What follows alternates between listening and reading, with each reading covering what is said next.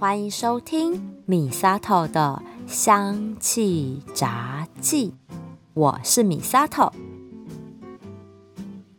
最近听到一个年轻朋友的分享，让我有点心疼。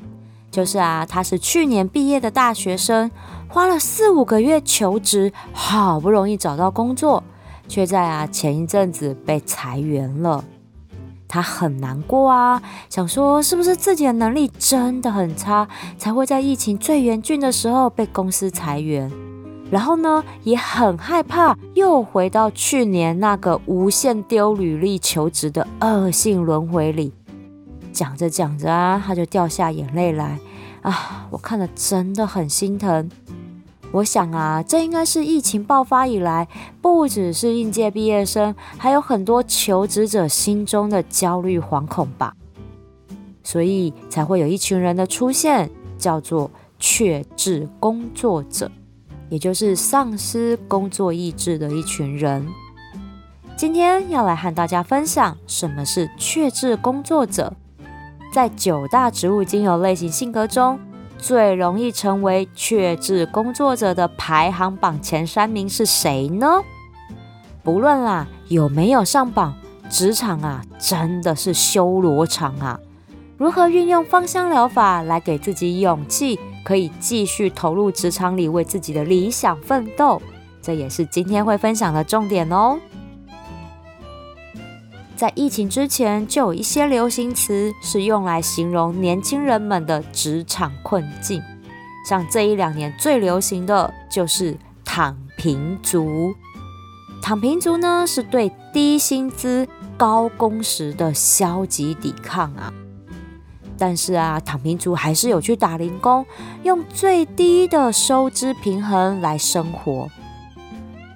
而所谓的确志工作者呢，指的是想工作却没有去找工作，而且这一些随时可以开始工作的求职者中，在过去一年曾经有尝试去找过工作，但却认为没有适合的工作机会，或者是自己的资历、学历等等的条件限制，没有办法找到适合的工作，最后放弃寻找工作的一群人。这个就被称作为确志工作者。这群确志工作者是长期被政府就业统计数据给排除掉的一些人，很像每年我们看到我们的就业数据都很漂亮，哎，不查还不知道，其实一年都有将近五十万人放弃找工作，哎，这个是很可怕的一个数字，哎。这五十万人不是说那种啊，因为要在家里带小孩变家庭主妇这一种，不是，是真的完全丧失工作意志，放弃找工作，就在家里面待着这个意思呢。哎，这个是会延伸很多社会问题的，其中最常发生凶杀案件的家庭状况就是啃老族，这个大家应该都有在新闻上看过吧。像是小孩子要不到钱呢，就杀爸爸妈妈，或者是爸妈受不了小孩一直赖在家里啃老，亲子之间发生口角之后就失手伤害了小孩，诶，这都是时有耳闻的。我看过啊，一个日本的报道，就在讲他们确志工作者变啃老族的悲剧。话说啊，这个家的五十六岁大儿子被社工人员发现孤独的死在家里。联络了他唯一的亲人，也就是弟弟，来处理身后事。这个弟弟就说啊，他和哥哥哈已经超过五年没有见面了。哥哥啊，从三十几岁就开始在家啃老了，他和爸妈都受不了。弟弟是后来成家立业就搬出去了，但哥哥就简居在家里，靠着爸妈微薄的退休金，三个人艰困的生活着。后来啊，两个老人家哈因为癌症和脑部病变。在十二年前就相继离开了，只剩下大儿子一个人，就靠着两老留下来那非常微薄的存款在独居生活。社工也来关心过，但是他都拒绝别人的帮忙。最后，居然是因为严重的营养不良，孤独的死在家里。哎，这才五十六岁的年纪呀！弟弟呢，来收拾遗物的时候，整理出爸爸留下来的日记。里面就写到爸爸和大儿子之间的冲突，还有老爸爸的心痛。日记里就写到哦，晚饭后又再一次和大儿子争执，已经尽量不说出口谈论，但想到这是自己的儿子，就难受的要哭出来。最近完全没有和大儿子一起吃饭，果然是在意自己没有工作吗？不知道他会怎样做？他是打算因为过瘦而死吗？诶，这还真没想到一语成谶呢。这本日记的最后是大儿子写上的遗言：父母亲制造的不幸，他们的儿子要背负着这个不幸。我是不是为了这样才出生在这世界上的？看到这里哈，心里真的很难过。有哪个父母舍得看儿子过得这么痛苦呢？但这个大儿子也不是一开始就这么的废哦。弟弟在整理哥哥遗物的时候，看到哥哥以前工作时候的笔记，非常认真的记录着每个客人的喜好和独特的地方。因为啦，哥哥后来哈考上了医疗院所的正式社员。收入稳定了，也常常带父母亲出去玩，留下许多美好温馨的家庭出游照。但是弟弟这时候才发现，哥哥的笔记里透露着他步向自我毁灭的转捩点。这份工作让哥哥陷入了无限轮回的加班地狱。长时间工作和巨大的压力让哥哥的身体累坏了，他没有办法再继续工作。当时他在笔记里就写着。活着一点都不有趣，没有健康的身体，为了工作而工作，脑袋一片空白之类的字眼。弟弟原本以为哥哥会自暴自弃，成为啃老族，是因为原本事业一帆风顺的他突然被解雇，自尊心受创，才从此把自己关在房间里。那也从那时候开始啊，两兄弟就再也没说过一句话了。哥哥会这样，都是自作自受。但现在因为疫情的关系，开计程车的弟弟啊，生意大受影响。整理遗物，看到这些日记，开始能体会哥哥当年的压力，后悔没有在那个时候多关心哥哥，给他一点鼓励和支持。或许那时候这样做，就能够避免今天的憾事吧。其实，确志工作者一开始都是很上进的一群人，但是会确志。就是因为没有处理好在职场上受到挫折后的伤痛。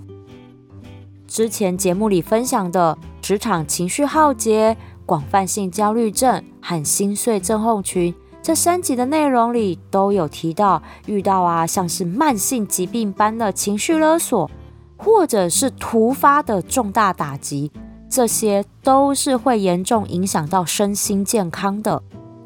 其实，确志工作者很多时候是因为职场上情绪耗竭后，变成隐形的忧郁症和躁郁症患者。可能一刚开始并没有明显的症状发出来，看起来工作也很努力啊。但随着情绪耗竭的四个阶段，工作的热情和自信心逐渐被磨灭，最后人格解体，信心被瓦解，那就真的离开职场了。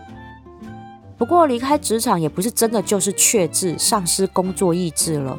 我相信每个人在职场上遇到挫折离职后，多少都会有一点迷惘期，应该也不会因为这样就停止到人力银行找工作投履历的动作。在想下一份工作的时候，应该也还是会去人力银行上找找看有没有适合的工作嘛。但是啊，随着没有工作的时间拖长，这种温水煮青蛙一般的经济和家人间给的压力，一波又一波的袭来，加上粉碎的自信心还没有恢复，一直找不到适合的工作，内外压力夹击下，哎呀，没病也都压成有病了。在身心都不健康的情况下，怎么可能重新回到竞争压力剧烈的职场呢？所以我很建议大家。在职场上，只要心受委屈，觉得很不快乐，真的要赶快去找心理咨商，把自己的状况调整回来。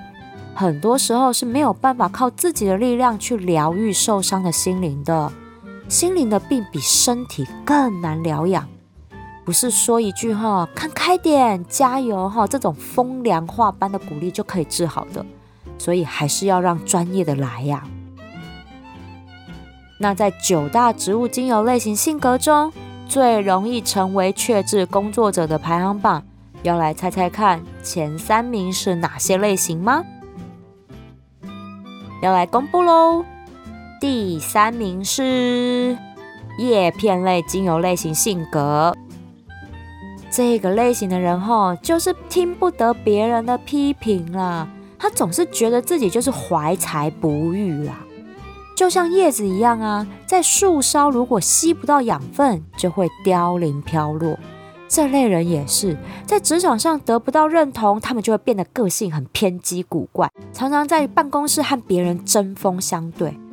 叶片类的人如果落到这个阶段，他很容易觉得所有人都是小人。随时都要扯后腿陷害他，所以这在办公室的人际关系里会更加恶化，影响到他工作表现，更没有办法顺心如意。如果呢是他自己提离职，至少还会觉得说啊，老子我哈是良禽择木而栖啦。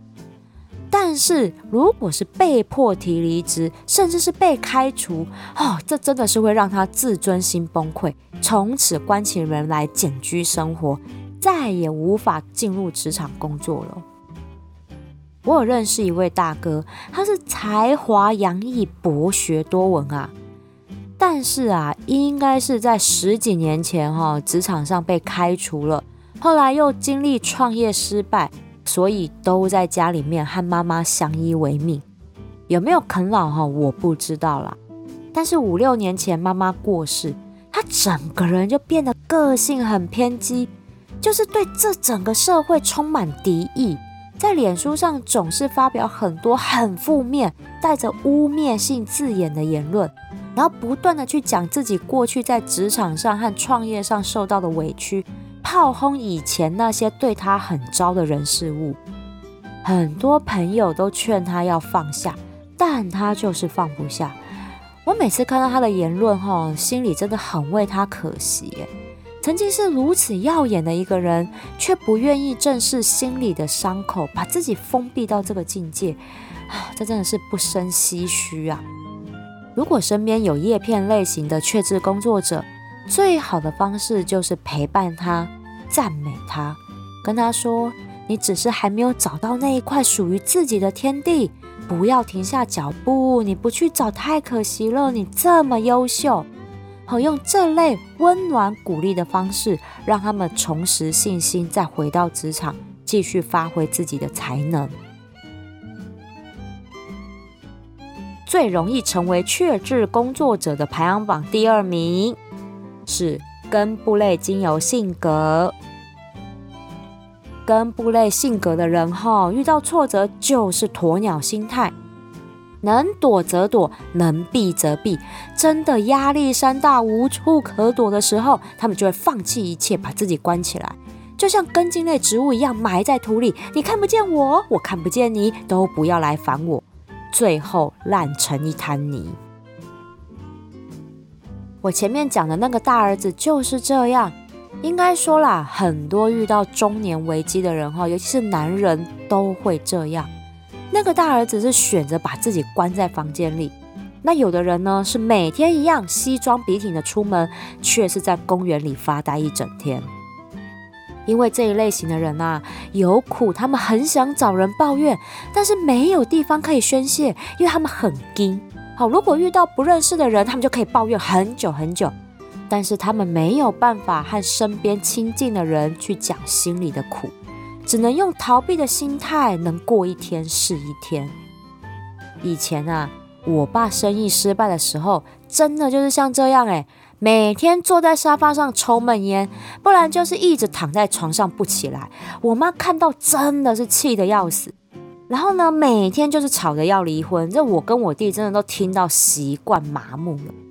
这一类人哈，你跟他吵真的没用，他埋在土里躲避外界所有的压力，你拿他一点办法都没有。要让他恢复信心，要非常非常非常的有耐心，陪伴他，温暖他，给他勇气。因为他在逃避这个打击，就算我们用鼓励的方式，他也会很敷衍的回应你。真的是要等他哈，哪天自己开窍了，或者是脑袋被雷打到醒悟过来，他才会自己振作，不然就真的会和那个大儿子一样，成为家里人心中的遗憾。啊，我爸后来嘞，他就是一直软烂到老啊，真的，你要赶他都赶不出去的。后来是直到我妈确诊了阿兹海默症，他才振作起来，负起照顾我妈的责任。他自己也就讲啊，啊，我就挥泪几细郎啊，吼，我觉得烂了一辈子啊，最对不起的哈就是我妈，哈，所以我现在看他们哈和平相处，你说我跟我弟要对他恨，其实也很难恨，因为他也没有劈腿外遇，然后去打零工的钱也是会拿回来家里用，那也很疼我跟我弟，就是讨厌他没办法好好去工作这一点。好，那我妈真的嫁给他之后就过得很辛苦，现在真的很难得看他们两个人可以好好和平的相处，你知道吗？他们两个老人家三不五时呢就会去哪里走走逛逛，疫情期间没办法到处跑，就是每天晚上到公园里散步，两个人就好好的讲话。我看哈，他们这样过也好。我妈因为忘记太多事情，对我爸也没有以前那种很强烈的负面情绪。那我们一家人出去玩，看我妈笑得跟少女一样开心，我就想，或许啦，我妈得了阿兹海默症，对她来讲也是一种幸福吧。一点都不光荣的，最容易成为确志工作者的排行榜第一名，那就是。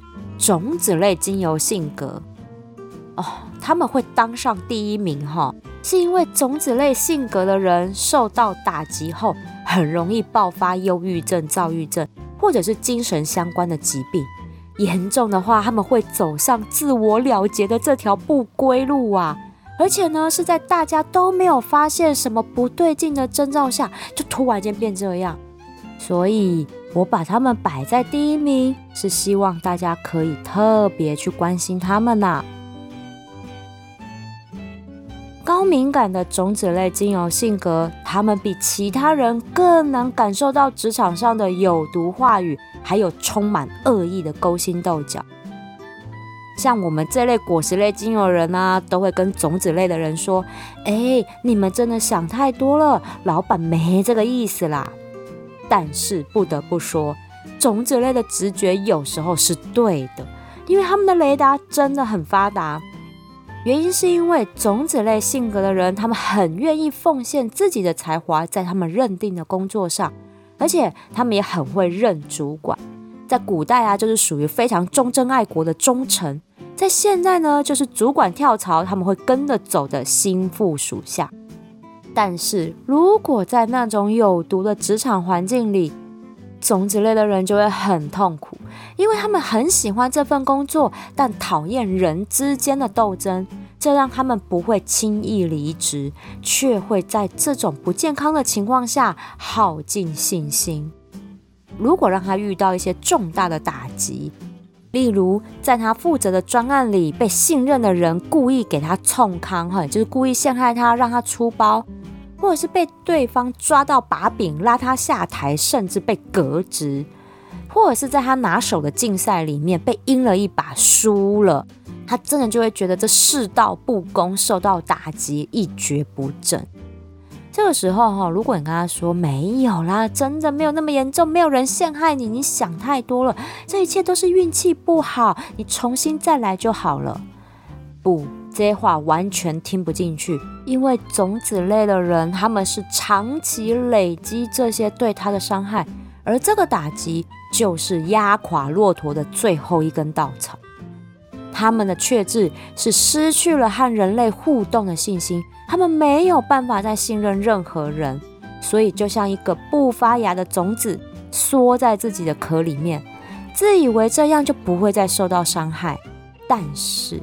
这么深的心灵伤口是很难自己好的，很可能就会恶化、发炎、溃烂，最后变成忧郁症或躁郁症，甚至更严重的是思觉失调或者是精神分裂等等的状况。种子类的人呢、如果意识到自己就是这样的个性，他们会先用一种傲娇冷淡的方式，让自己和所有人都保持距离，哈，顶多就是点头之交，好，这样才不会让他在最在意的人际关系里受伤。所以很多人就会觉得种子类的人啊，拽什么拽啊？这样，那种子类的人当然也会在意这种批评，可是他们会安慰自己哦，说。诶，我用这样的方式是保护我，不要受到更大的伤害。这点小批评没有关系的，但他们还是很在意。哎，心里哈还是会因为这样受伤。所以高敏感种子类的人真的过得很辛苦。当他们的朋友，我们要多体谅他们，因为他们接收到的外界信息真的太多了。像我啊，我敏感度就超低的。以前在学生时代，哈，常常用一针见血的方式把我朋友讲到哭，所以我才会去演讲会好好练沟通。有的时候啦，讲话哈可以用更委婉的方式去讲出真相，但这个对我真的很难。所以我身边啊，种子类的朋友都已经习惯我这个个性，他们准备好要受伤了才会来问我事情，听我的意见，这样。啊，我真的收敛很多了。但是面对种子类的确知工作者，我觉得最好的方法就是约他们出来走走、晒太阳，吸收阳光、空气、水，让他知道这个世界还是很美好，感受到还是有爱他、疼他的朋友、家人们，让他愿意自己发芽，重新振作起来。在芳疗里，有一支精油可以帮助确知工作者修护自信心。给他们当心灵靠山，有勇气重新回到职场上工作。来猜猜看，是哪一支精油呢？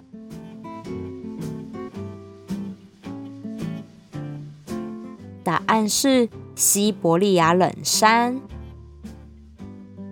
生长在超冷极北生物圈的西伯利亚冷杉，拥有耐寒耐霜冻的特质。让它们可以在一整年只有冷跟超冷的极寒、超湿，而且阳光很少的北极地带，可以生长茁壮成高大挺拔的树木。我们就可以知道啊，它的植物能量是有多么的抗压，而且生命力非常的旺盛呐。从古代开始，西伯利亚冷杉的香气一直被用在传统的俄罗斯和欧洲的水疗中心里，因为它的木香在空气里。是清新冷冽的香气，吸到身体后，会先感受到呼吸道顺畅，大脑平静下来，最后这香气会在心底回暖，有种旺盛生命力的植物能量在体内流转，渗透到全身每个微血管跟末梢神经，全身放松，充饱电啊！如果啊搭配泡澡或按摩哦。那真的是快乐的不得了，身心超放松疗愈啊！西伯利亚冷杉精油的疗愈力来自于它含有两种的化学分子：乙酸龙脑酯和樟烯。樟木的樟，樟烯。乙酸龙脑酯是经典的木质香味。在大自然的森林里，阳光晒过飘散出来的木头香，很多都是乙酸龙脑酯的香气。当我们去爬山啊，累得上气不接下气的时候，深呼吸，闻着带着乙酸龙脑酯的香气，可以调节心肺的作用，帮助调整呼吸到最佳的节奏，可以让我们顺利爬山。同时，乙酸龙脑酯也有镇定的效果，它就是会在心底回暖的那一股能量，给我们如大树般的满满安全感。带着淡淡樟脑味的樟烯是可以减少呼吸道黏液的分泌，但又不会让黏膜过度干燥，就是恰如其分的调节着呼吸道的运作。所以，西伯利亚冷杉在呼吸道的调节上是非常有效的。对感冒或是呼吸道敏感的人，有杀菌、消炎、收敛鼻水、通鼻和提振免疫力的效果。从中医的角度来说，当我们长期处于丧失自信、缺乏生活斗志、抗压性不足的状况，就会产生慢性气虚的病症。这个病症呢，就是会呼吸短浅、肺部虚弱、湿痰阻塞。还会引起支气管痉挛，像是胸闷、慢性咳嗽、夜咳、气喘等等的状况发生。我觉得哈，就是因为很多时候心有不满哈，有气，但却没有宣泄出来。那这个时候呢，不是从肠胃道，就是从呼吸道来发作。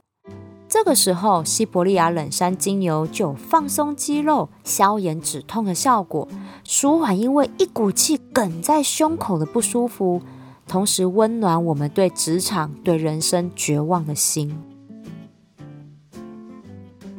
我就用西伯利亚冷杉调了一个配方，给我前面开头哈提到的那一位被开除的年轻人。这个配方的名字叫做“爱的鼓励”。这个配方呢，用到了三支精油，我是调成五 ml 的复方精油，再去另外配成其他的芳疗小物哈，像是滚珠瓶啊、喷雾等等。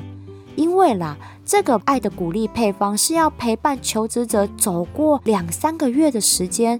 调成复方，让它去熏香，或者是做成喷雾哈，那才够用。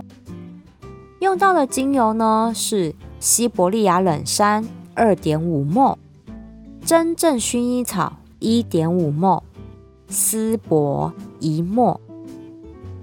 西伯利亚冷杉和真正薰衣草是一组很好的协同效果，可以修护、放松神经、抚平焦虑，把压力给抒发出来。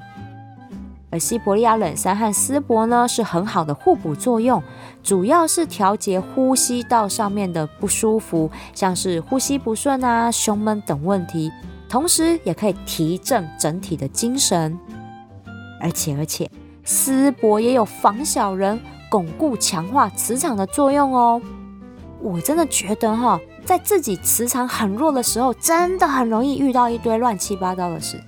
丝柏呢，它能够帮助我们挡住这一些讨人厌的牛鬼蛇神，强化自己的心灵抵抗力，打起精神来面对人生的困境。我除了给这位年轻人爱的鼓励复方精油哈，让他在自己的房间里熏香之外，也帮他调成居室喷雾，请他拿到客厅去喷一喷。因为哈，我不想让他自己一个人整天窝在房间里。我希望他可以走出房间去和家人互动。他家人其实是很担心他，也会给他一些正向鼓励的，让爱的鼓励这个香气和正能量在全家人都在的空间里流荡，会让他觉得在这个家，在这个空间里也有安全感。好，这个是我的用意。对职场感到失望或茫然，不知道自己还能不能继续工作下去。爱的鼓励配方也可以和之前讲职场情绪耗竭的配方耗竭重生一起用。哎，这香气啊，就真的很像森林里丰富的香味，让自己沉静下来，和内心对话，去想想自己还有什么样的方向可以走，然后怎么站起来，重新踏出去。如果自己真的走不出来，那真的建议就去找专业的心理咨商师来协助，才能真正顺利走出人生的低谷。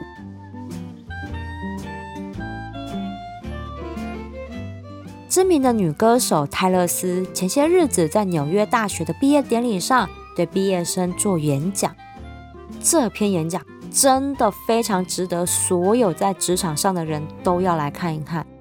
我对其中的一段话非常有感触。人生这道菜单，你拿到的不见得是你点的菜，这就是人生。很多事不是你想要就能得到，但是你们要对自己努力所得到的成果感到骄傲。